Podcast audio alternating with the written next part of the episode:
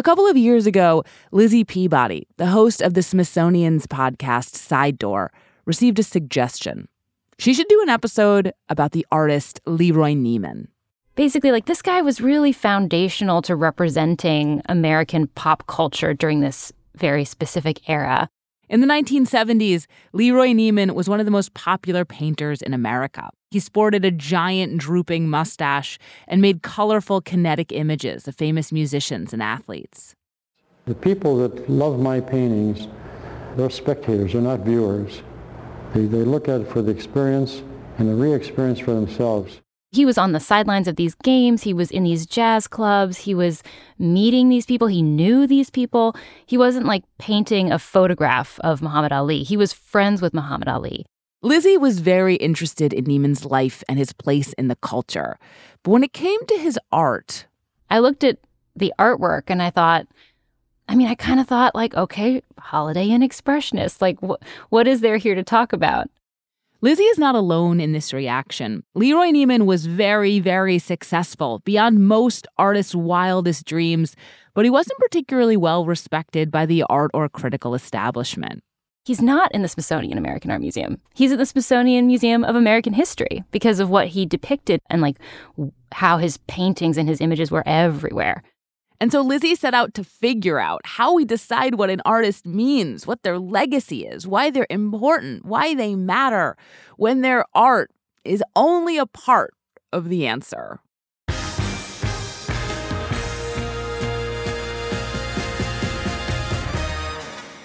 This is Decoder Ring. I'm Willa Paskin.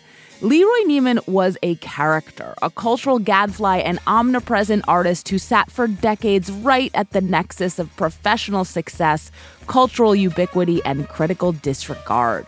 What made him so popular? What made him so disdained? And what can we learn from how he resolved this dissonance? He knew who he was and he did his thing his way. So today on Decoder Ring, with the help of Lizzie Peabody, the Life and Lessons of Leroy Neiman.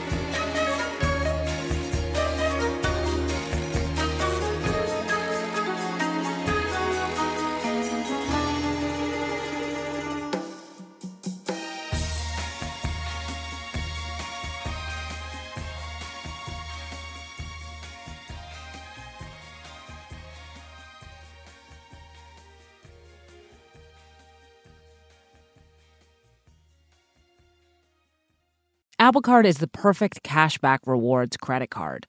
You earn up to 3% daily cash on every purchase every day.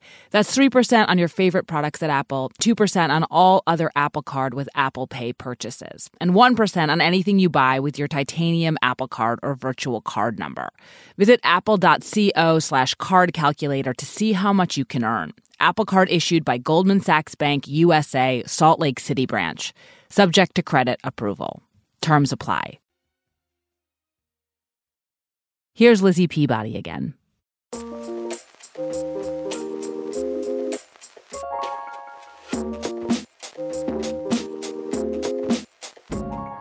This painting is enormous. This is even bigger than I imagined it was. Can you go stand next to it for me? For real? Yeah. I'm just inside the entrance to the Smithsonian's National Museum of American History with curator Eric Jentsch. Eric's going, Eric is 6'2. It is like twice as tall as you are. The museum isn't open yet, so this space, which ordinarily would be echoing with visitors' voices, is quiet. But towering over Eric is a painting that's loud. It's like this big collage of like color and sound. Which is, you know, I think what you a good way of describing jazz, right? Painting is called Big Band. It shows 18 American jazz legends playing together in a cacophony of color. You kind of have this vibrancy around Billie Holiday, this orange and yellow.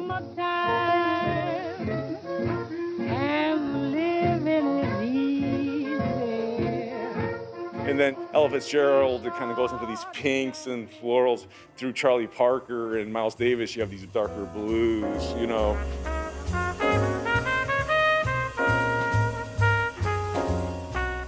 And then up near Gene Krupa, it's like more energetic, this purple.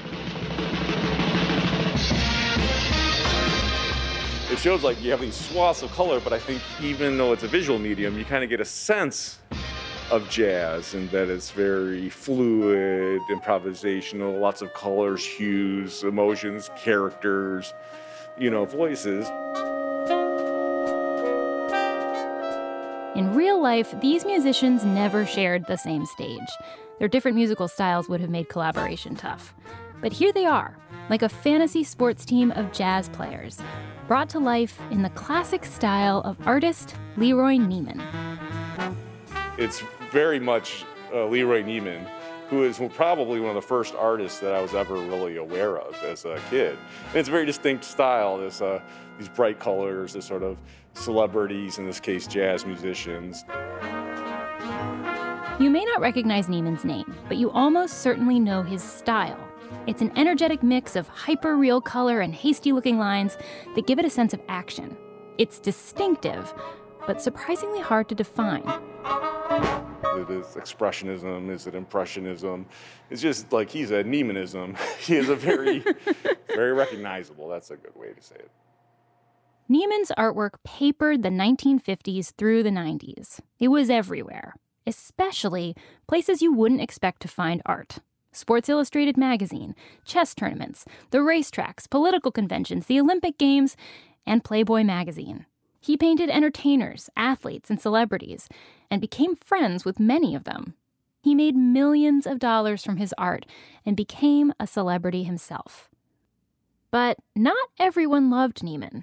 In 2012, when he died, the New York Times published a review of his work, and in it, the critic called him a hack.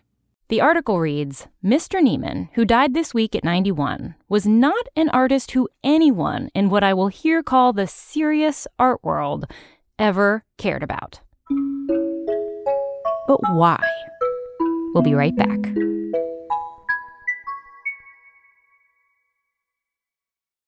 When you need mealtime inspiration, it's worth shopping Kroger, where you'll find over 30,000 mouthwatering choices that excite your inner foodie. And no matter what tasty choice you make, you'll enjoy our everyday low prices, plus extra ways to save, like digital coupons worth over $600 each week. You can also save up to $1 off per gallon at the pump with fuel points. More savings and more inspiring flavors make shopping Kroger worth it every time. Kroger, fresh for everyone. Fuel restrictions apply. This episode is brought to you by Progressive Insurance. Hey, listeners, whether you love true crime or comedies, celebrity interviews, news, or even motivational speakers, you call the shots on what's in your podcast queue, right? And guess what? Now you can call the shots on your auto insurance too. Enter the Name Your Price tool from Progressive. The Name Your Price tool puts you in charge of your auto insurance by working just the way it sounds. You tell Progressive how much you want to pay for car insurance.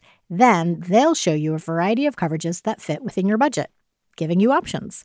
Now, that's something you'll want to press play on. It's easy to start a quote, and you'll be able to choose the best option for you fast. It's just one of the many ways you can save with Progressive Insurance. Quote today at progressive.com to try the Name Your Price tool for yourself and join over 28 million drivers who trust Progressive. Progressive Casualty Insurance Company and Affiliates. Price and coverage match limited by state law. Leroy Neiman first got attention for his art in the U.S. Army while stationed in Europe during World War II. He um, got sent off to paint camouflage on the roofs of the tents because they didn't want them to be bombed, right? This is Heather Long, Leroy Neiman's niece. And instead of painting camouflage, he painted a beautiful nude on top. I'm not sure that they would have avoided the bomb that way. that sounds about as attention getting as you can get. Uh, yeah.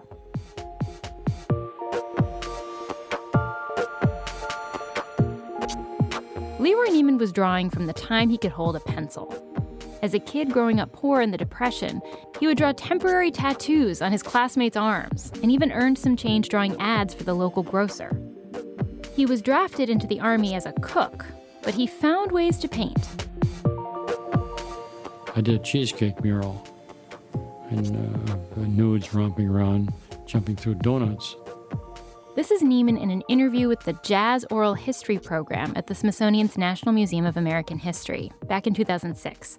Neiman was 85 at the time. I made myself conspicuous and I got special treatment for it, so I, I drew everything. I never painted a mural, but if you can paint or draw, you can do anything. Leroy painted posters and backdrops for Red Cross productions. In the Army, he got his first inklings that he might be able to make a living as an artist.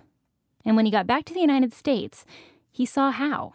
The Stars and Stripes published a story that for every day you're in the Army, you get a day of free education in the GI Bill. And I knew the day, the moment I read that piece, where my life was going to be. I applied to a bunch of art schools. On the GI Bill, Neiman went to the prestigious School of the Art Institute of Chicago and after graduating, he joined the faculty and taught figure drawing and fashion illustration. Renowned galleries started buying his work, like the Minneapolis Art Institute and the Corcoran Gallery in D.C. He was well on his way to becoming a respected fine artist. And then he found Playboy. Yes. Or Playboy might have found him. I'm not sure. but they needed some little drawing. Hugh Hefner was asking for some little drawing, I guess, on the Playboy joke page. In the early 1950s, Playboy magazine was Hugh Hefner's brand new idea. In each issue, just behind the centerfold, was a party jokes page. Hefner asked Neiman to add an illustration, and he did. And that became the Femlin, for which he became so famous. The Femlin was a female gremlin, though to be honest, she's not very gremlin More like a teacup sized cocktail waitress. Sketched in black ink, she scampered around the jokes page, climbing into highball glasses and making sexy mischief. The Femlin is um, a saucy girl in black tights and not much else. she was a hit. So popular that the framed prints at Playboy clubs had to be bolted to the walls because they'd disappear, proving, says Leroy, that larceny is the sincerest form of flattery. Neiman became Playboy magazine's artist in residence. And this is a little hard to get from our perspective today, but in its early days, Playboy wasn't just selling naughty pictures, it was selling a young male fantasy of the good life. And to that end, Neiman traveled all across the world, writing and illustrating a feature called Man at His Leisure, his jet setter's guide to the world's hottest spots. Leroy went around the world drawing and writing about these little episodes in in Rome and in Paris and I mean he was living this kind of high life. This is Carol Becker. She's dean of the Columbia University School of the Arts and also a friend of Leroy Neiman's. She says Neiman went to the bullfights in Spain, film festivals on the Riviera. He was having these adventures that everyone wished they could be having. And he was doing these little images of them and drawings of them, and that was all being reproduced in Playboy and Playboy was getting more and more readers every month. They went from selling a million magazines per issue in 1960 to nearly 6 million by the mid 70s. So Leroy was in the middle of all of this and he was making all these images and he was becoming famous as a result of it. While Neiman was in Chicago working for Playboy, he'd go out in search of live music. That's when I got into jazz. The Playboy building was on the, across the alley from the, the Chez Paree. A nightclub. I'd walk across there in the afternoon. Sometimes there'd be somebody rehearsing. to go and check out what's going on over there. Neiman would sketch the jazz musicians. But Louis was there at that time. Louis Armstrong. He was good company, and he was fun, and he would talk to you. So I liked him very much.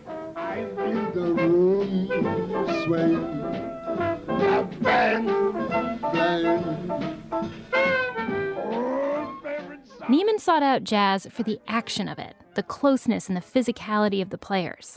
And it's all so intimate, and the, uh, the people love to be close to these guys. The music would sound better far, far away, but they just want to be close. I do. I do it because I draw, but uh, there's something about the uh, loudness of it and uh, the flair that they have. To Neiman, drawing jazz players was different from drawing other musicians. You can do a string group, classical, and not identify the people. But when you get to jazz, you got to draw the individuals. People want to see an image of somebody they recognize. Mm-hmm. Neiman painted the faces people would recognize. He has stories about everyone from Ella Fitzgerald She was like a bird. To Miles Davis Miles was always a problem because he always wanted to have a relationship with your woman. to Duke Ellington. Know, he was so classy. God, he was classy.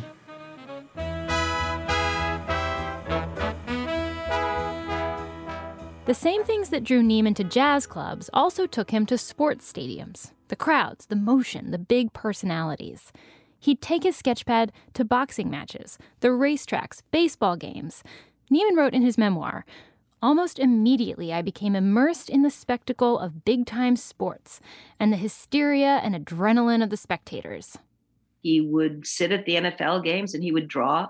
And um, he was like a people's artist, you know? Hmm. In- and people recognized him. And he dressed in this very flamboyant way always. And whether it was the cape or the mustache, Oh, yeah, Neiman had a look.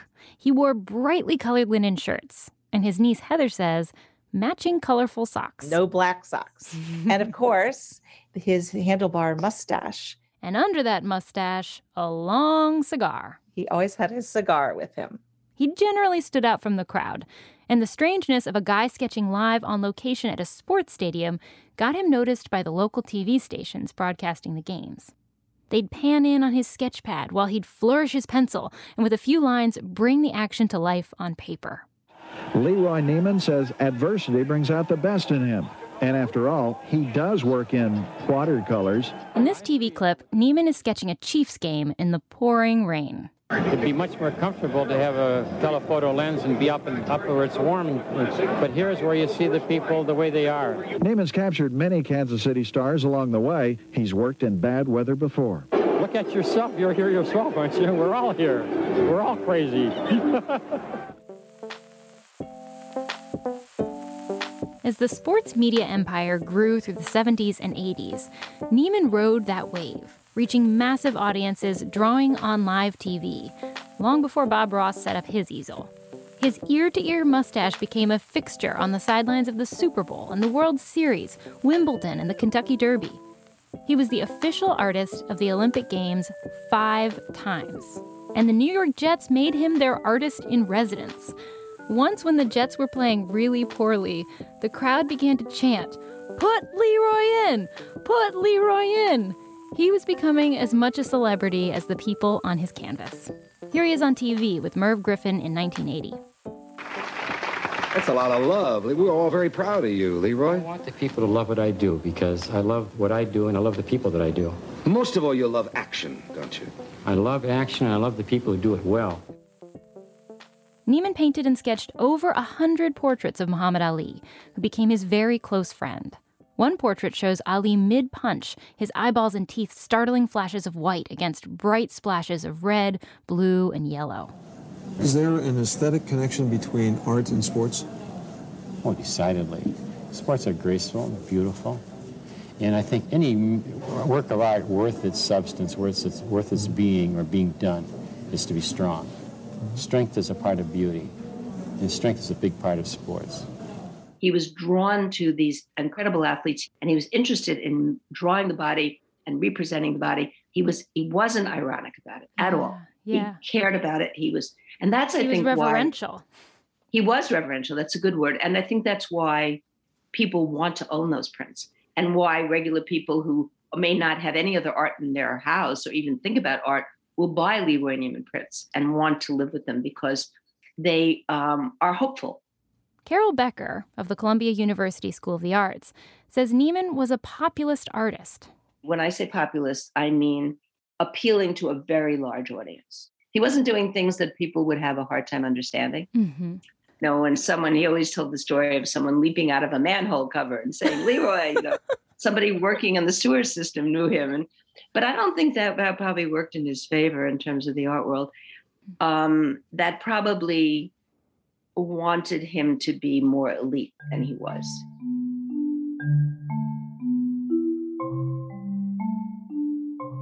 By the end of his career, Neiman was earning $10 million a year on his art. He'd been all over the world, drawn every celebrity you can think of.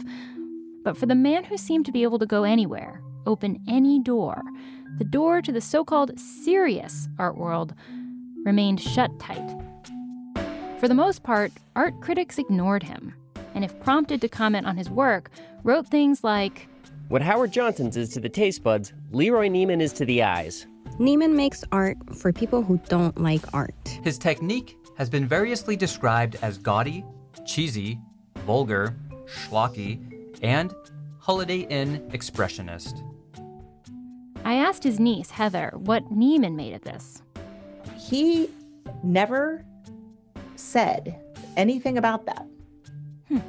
He must have believed that, you know, eventually people are going to recognize my work. That respect from the fine art world never really came. But why not? After the break, we'll hear from the critics. Don't go away.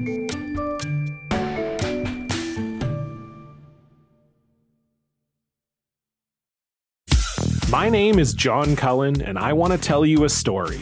It's a story about a scandal, broken relationships, gossip, rumors, money, corporate rivalry, and curling. It's the story of Broomgate, how a single broom, yes, a broom, turned friends into foes and almost killed the 500 year old sport of curling. It was a year I'd like to forget. Broomgate, available now.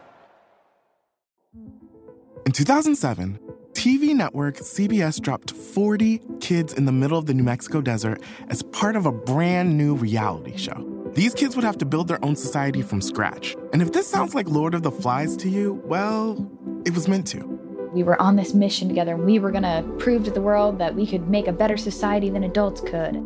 I'm Josh Gwynn, and I want to know what this wild TV experiment was really about. Split Screen Kid Nation, a six part podcast from CBC. Available now.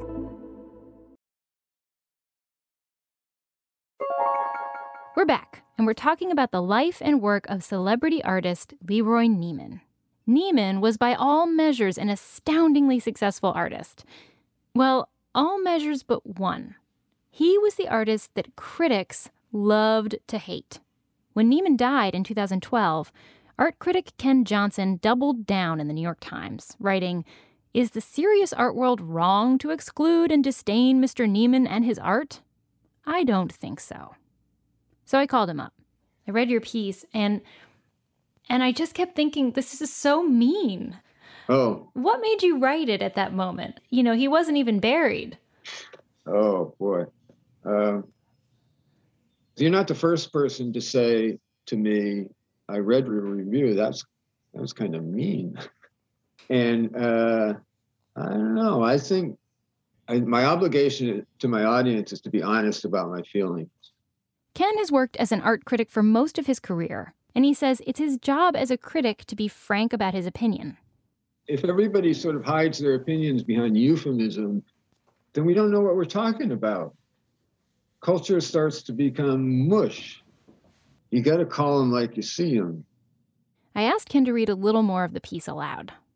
Mr. Neiman was the archetypal hack. With his ever present cigar and enormous mustache, he was a cliche of the bon vivant and a bad artist in every way. But but it's a good question. What was what was I thinking? His, his body was barely cold, and I, I'm writing this stuff. But I think in some ways, I when I'm writing something like that, I know people are going to go, "What? I can't believe you said that." And so there's a certain kind of fun that comes out in criticism when you're taking on something that you really think deserves it. But I wanted to know what about Neiman's work deserves this criticism? Ken says, take the big band painting, for example. Like, what does this music mean to him? Hmm. What you get are all these little fragments that look like people playing on color television or something. It's too sweet. It's this monotonously televisual view of life in the world. Are you saying so you're saying he didn't have a point of view or he didn't have an edge? He had a point of view and it was very was, it was so banal. It was just so banal. That's what I want to say. Mm. To to present. In other words, a- what in other words, what what I think you want from an artist, especially if his purview is society and culture, to, have some kind of critical element. You know, you just want it a little more complicated. So, do you think that Neiman might have achieved more critical acclaim if he were more critical himself? Yes. So, what is the role of the artist then in your mind? It's to see the world warts and all. Hmm. And he didn't see enough warts. I don't think he saw any.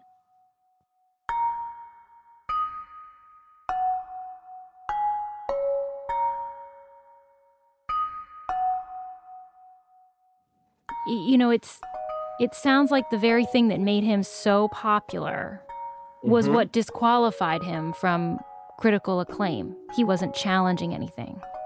That's really a- great observation. Neiman does not challenge. Jerry Saltz is the senior art critic for New York Magazine. So he's a big deal. To me, Leroy Neiman was this weird, sort of hippie Carnaby Street dandy who always had the Salvador Dali mustache and wore colorful clothes and smoked long cigars and hung out with Hef and Playboy bunnies and drew Sammy Davis Jr. and Liza and Rocky Sylvester Stallone, Kentucky Derby horses and more Playboy bunnies.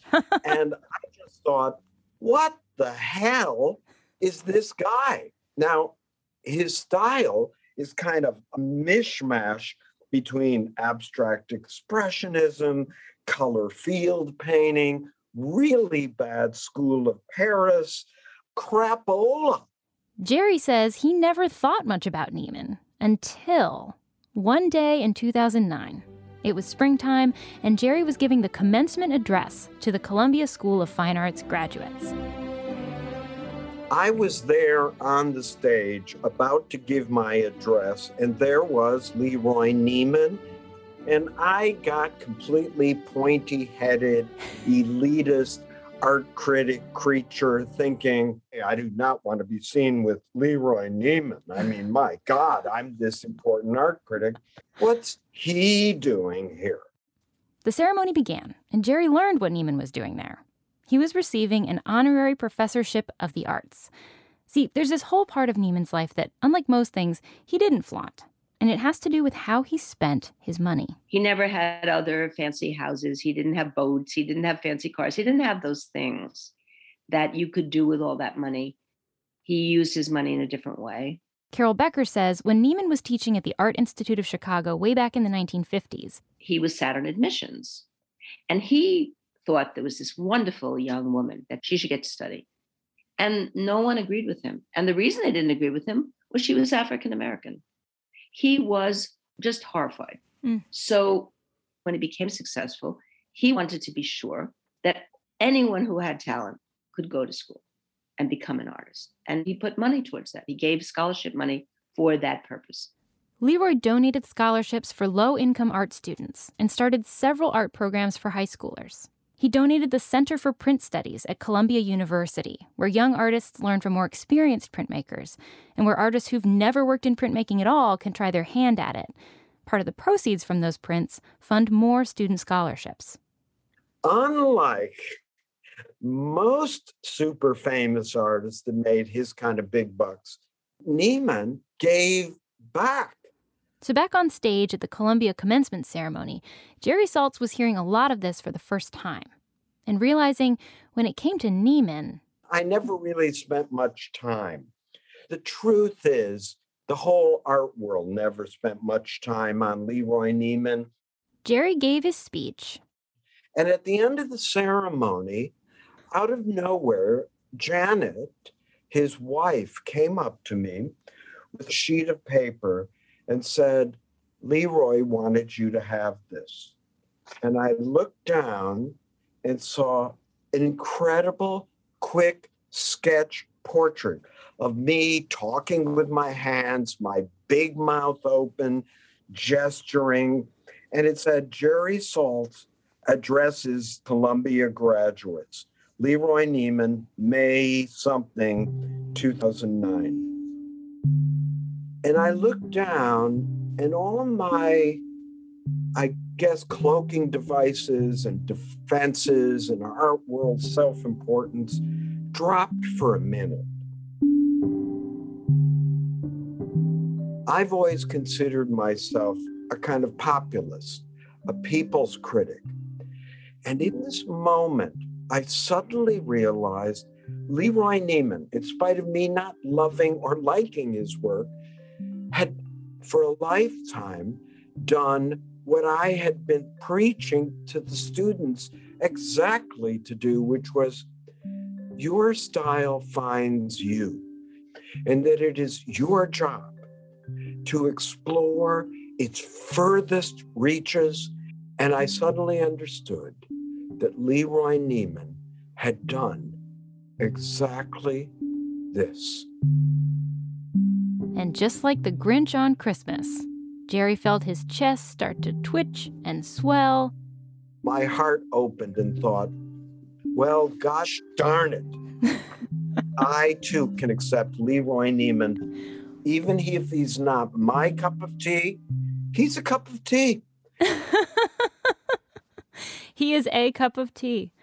He is a real, specific cup of tea. And you know what? That's not easy to do. Listen, one of the hardest things to do for any artist is to develop a style that is both instantaneously recognizable as that person's style and also the style says something. Neiman's style definitely says something, loudly and proudly, but it doesn't say the same thing to everybody. If you walk into the Smithsonian's National Museum of American History, you'll find a floor to ceiling painting of 18 jazz masters. What's your first reaction when you look at the painting? Oh, I think it would be exuberant. It's incredibly vibrant. I think, oh my God, that's so ugly. There's something very open, celebratory, and fun. When I look at Big Band, the problems fall away a little bit. I see love. In 1995, Neiman told American Artist magazine, Maybe the critics are right, but what am I supposed to do about it? Stop painting? Change my work completely? I go back to the studio, and there I am at the easel again. I enjoy what I'm doing, and I feel good working. Other thoughts are just crowded out. In fact, it was Duke Ellington that told me one, one favorite quote I have from Duke. He said, We all become more of what we already are. Isn't that a great statement? We all become more of what we already are. I would only say to anybody listening to this podcast get to work, you big babies. There's something really big in you that wants to self replicate. Get out of its damn way and make some bad art.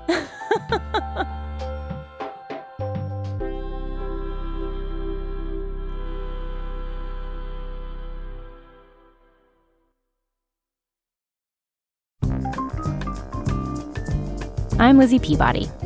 I'm Willa Paskin. This is Decoder Ring. Thanks to Lizzie and the Smithsonian for bringing us this story. It first aired on their terrific podcast, Sidedoor. They have a lot more stories like this one, so please subscribe wherever you listen to podcasts.